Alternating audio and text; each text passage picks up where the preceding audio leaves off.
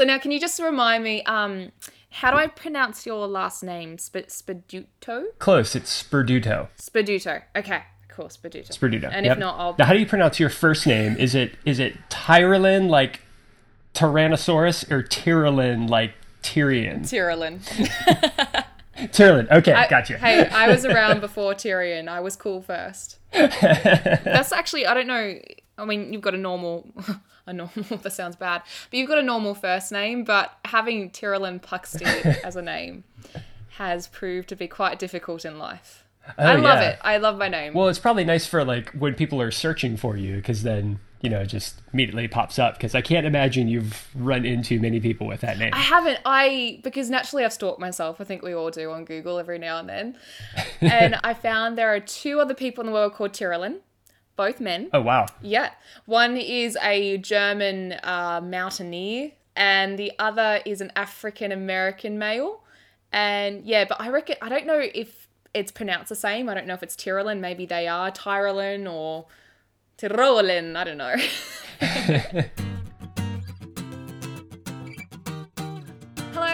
welcome to a Natural Born Quiller. I'm your host, Tyrolin Puxty, and today we are joined by the lovely Benjamin Spaduto. Spadu- Spaduto. Spadu- I nearly got it right. Close enough.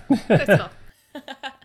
Thanks so much for joining our show today. So you were just telling me a little Thanks bit. for having me. Yeah, you were just telling me a little bit about your book, which is coming out next Tuesday, and you just got the cover, which is totally Mm. exciting. So tell me a, a little bit about what we can expect from that. Uh, well, it is the sequel to The Walls of Dalgorod, which came out in uh, 2015. Uh, so it's kind of continuing the story. It picks up about a month after the events of the end of that first book, and it had kind of left things in a bit of a lurch. With there was a struggle between this uh, the members of this royal family that's controlling uh, Rostigov, which is this very Russian-inspired uh, fantasy northern fantasy realm.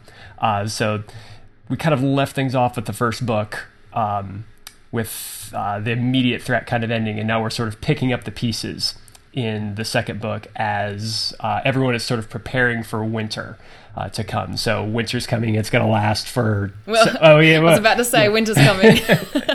uh, so it's you know it's going to last for several months. There's going to be a couple months of darkness, um, and everyone's sort of packing up and, and getting ready for that. So there's kind of a rush against the clock uh, aspect to it for a lot of the characters. Um, but then this book also takes us to a different uh, cultural context as well. Uh, there's a um, uh, kind of this northern. Um, uh, indigenous tribe that is featured in the first book uh, in this big battle scene, and then the second book actually picks up with kind of a flashback to a battle scene from the first book, and you get it from the other side, and then so you're going to kind of see that that group of people, kind of what motivates them and what they're into at the moment. Um, so, and it's all sort of. Um, Uh, basically, it's another step in everything falling apart at the worst possible well, Dude, time. you convinced me. I totally want to read this. This is awesome. now, as a writer, how do you feel about writing sequels? Because for me personally, I suck at sequels because I kind of feel like once my story is finished, that's it. And even though there's that sense of familiarity and your characters are already developed when you delve into the second book, for me, I just kind of, I don't know, I struggle because I feel my character stories have already been told. How do you feel? Do you like writing a series or are you more of a standalone writer? It was difficult. Um, this was. Um, it, took a little while to kind of get back in the heads of a lot of those characters, and um, I mean, I, I had written the first book where it, it could have stood alone if it wanted to, but it was also open ended enough for the series. And there's actually a lot of stuff that got chopped out of the first book that I intended to put in the second book, and then a lot of it didn't go in the second book, so it'll eventually go in a third one. I'm imagining. Um, but yeah, it, it is a big challenge because you're trying to figure out well how much ground have I already covered that I need to reiterate. Um, you know, how much can I assume that people will remember about this character or what they did here or what they did there, and then kind of just trying to extend that character arc over more than one self-contained book, but still having like a lot of you know peaks and valleys within the um, within the standalone book itself, so that as they're kind of on this journey over a series of books, it still feels like you're getting um, kind of a satisfactory journey at the end of each book because you know you don't want to feel like you get halfway through the book, it's like, well, wait, this is over. What, what do you mean I have to wait for book three? you know, so I, I, I, think that's the big challenge of it is kind of you know just trying to to make it as engaging as you can. Yeah, definitely have that cliffhanger feel without pissing off the readers too much. right. and see, that's a, another thing for me. I I'm a bit naughty. I kind of like to mess with the reader's head a little bit. So sometimes I write unconventional endings knowing that the reader will go, "Oh, what does that mean? You know, sometimes they it's up to them to interpret oh, it. I'm one of those authors. I'm, I'm a bit bad like that. so when you are writing your characters, do you ever feel guilt if you do anything bad to them or if something happens to them, or is it more about how you want the reader to feel? and mess with their heads, as it were? That's a good question. I don't know um, if I've if I felt guilt with some of the stuff I've done with them because usually by the time if I'm doing something bad to someone, like they they probably have it coming uh, to some extent. Um, I, uh, now there there is another book that I've been working on over the last couple years that I finished uh, recently. That that book definitely I felt bad about some of the stuff that I did to people because it was a very very kind of grim and gritty um, experience and just you know I, at times it just felt like i was heaping stuff on these people it's like all right how much more can i put on you before you break I, I think it's I, I think i try to put more of that on the reader i think i i, I, I mean I, I, most of the time I'm able to stay fairly detached from that from that experience. In the trilogy for Broken Dolls, I'm writing the final book now, and there there's going to be a death of one of the main characters, and I haven't written it yet, and I'm I'm looking forward to it in a way, but I'm also just devastated. But I feel like it's the only way the story can progress. It has to happen. So I'm really sorry to anyone listening. Yes, a main character is going to die. I've turned into Game of Thrones. What's fun killing off a character though? it's such a cathartic moment because you've built up to it by that point. By the time you know the the axe is gonna fall or however you know, and so like by the time you get to it, it's just like, oh, how do I make this just as emotionally impactful as I can? See, you do mess with your reader as well. so look, I've been looking up some really interesting writing facts about other authors. Um, you know, from the 1800s even. And I wanted to discuss a few of their methods. So we have uh, poet Amy Lowell, Lowell, I believe her name is. She once bought a stash of 10,000 cigars, claiming she needed them to help her write. 10,000 cigars. I can't even imagine 10,000 cigars. That's a So this raises a lot of questions. First of all, did she plan to smoke them? That's what I want to know. I want to know who carried them. Like that's a lot. it's a lot. I'm not too sure exactly what she was writing that needed 10,000 cigars. Do, do you have a advice? Do you ever need to have, I don't know, a stash of chocolate nearby to help you write 10,000 Easter eggs maybe? I don't know. I mean, it, it's funny that I was just thinking about this yesterday because there was a book idea that I've been kicking around and, you know, it was kind of this like sort of seedy, sort of steampunk type story. There was going to be this this club where there's a bunch of like, musicians who are up to no good, and I was sitting around in you know the parking lot before I um, uh, came home uh, from from writing. I thought.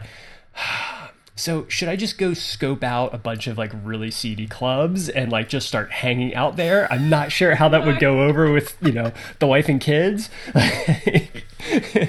You've gone. Yeah, yeah. I don't want to get too deep into it, but on the other hand, it's like, oh, no, I kind of want to be able to get that vibe. I mean, that's the that's one of the tough things about writing fantasy because you know it's like I, I I can't go walk around like a you know a primeval forest something. Although I did go to uh, Russia last summer, which was really cool. So since since my story is so Russia centric, it was really cool to kind of walk around. You know, a lot of those old uh, you know old buildings in Moscow and see a lot of uh, like old fortifications and stuff and that that kind of helped get a little bit of the vibe but that's excellent. I've only uh, ever been to New Zealand so my frame of reference for any books um, is practically Hobbiton from Lord of the Rings. My parents were just in uh, Australia and New Zealand a couple months ago. Actually, they went on a like a month long cruise all around the country. Oh, so they're on a cruise. They didn't get attacked by the copious amount of spiders. I'm guessing they were fine. They they lived to tell the I, tale. I, I did not hear any um, any uh, Australian beasties coming after them.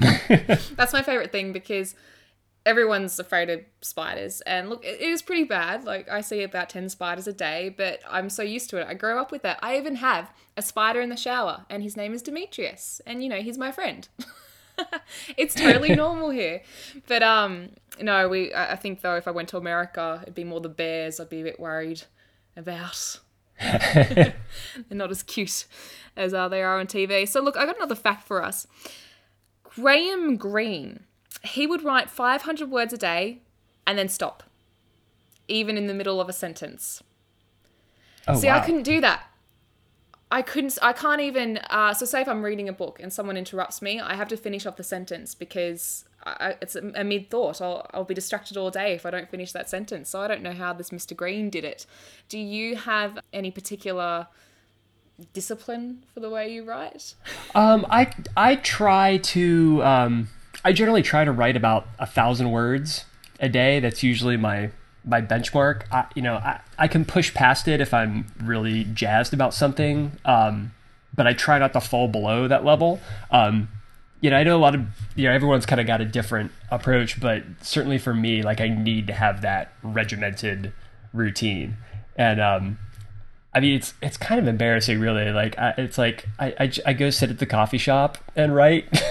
you know, it's like I don't have some cool secret. It's like no, I just get in the car and I go down to the Starbucks and they all know me and they're like, oh, here, here's your coffee. I'm like, okay, cool. I'm just working on my book.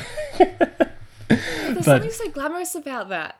You know, because even as an author myself, I like I am not glamorous in the slightest. Like right now, I'm sitting here in my trackies and my shirt, and you know I'm waiting for Easter. But even when I see other authors, you know, down in the coffee shop and they got their laptop and they got their coffee, I just go, wow, that looks so cool. you know, they're creating, they're writing. Yeah, I know. I, I, it, it's funny because like you know I'll see people um, you know usually posting stuff on Twitter or something. They'll have like all these like glamorous like hashtag am writing stuff, and I'm like, oh yeah, I'm just like sitting here, and it's not all that exciting. it's not that romantic. I've, I've tried so many of those pretentious uh, shots where it goes, "Oh, look at me, I'm writing," and it's your lovely background, and you look perfect and glamorous, and then yeah, no, realistically, I'm in my bed, I'm in my pajamas, I've got food down my shirt.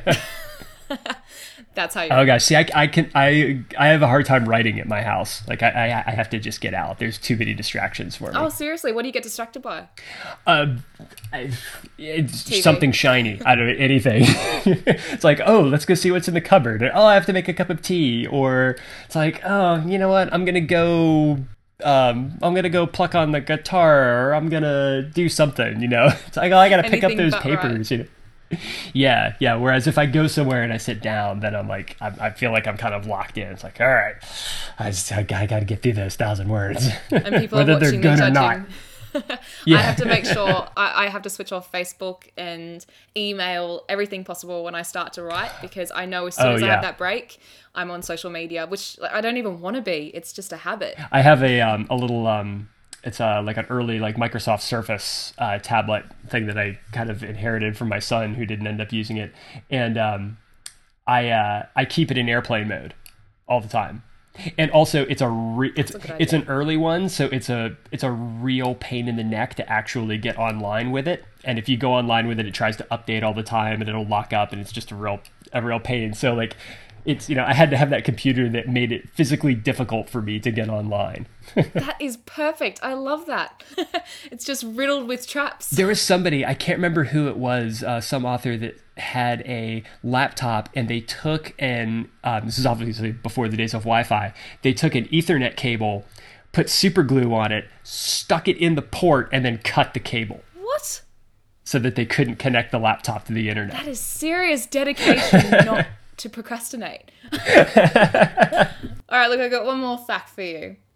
When Dr. Seuss, our good old favorite Dr. Seuss, when he was stuck writing his books, he would go to a secret closet filled with hundreds of hats and wear them till the words came. Right? Mm-hmm. I haven't tried hats on, but I have written in a closet before. Have you really? What? There Are you Harry a- Potter? well, no, what happened was we have a fairly small house, and I have a 14 year old son and an 11 year old girl. And like when all four of us are here, like you you just can't get away. Like there's nowhere you can go. And um, so one day. So one day I took this tiny little table and a chair and I, I, I put it in the bedroom closet in my bedroom and closed the door and started writing. And what was great was then my wife later comes in, gets ready for bed, gets in bed, turns off the light, and then I turn on the light in the closet and she about went through the ceiling.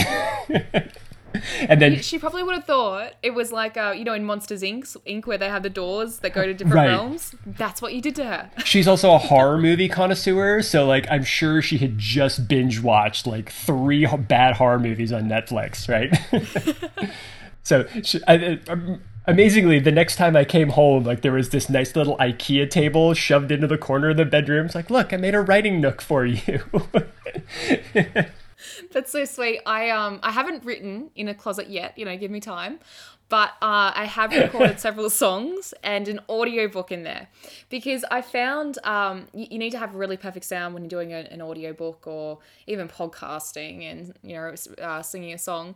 So I went into the pantry and I thought, yeah, well, look, let's give it a go. And I tell you what, the sound in there was brilliant. So my recording studio is my pantry.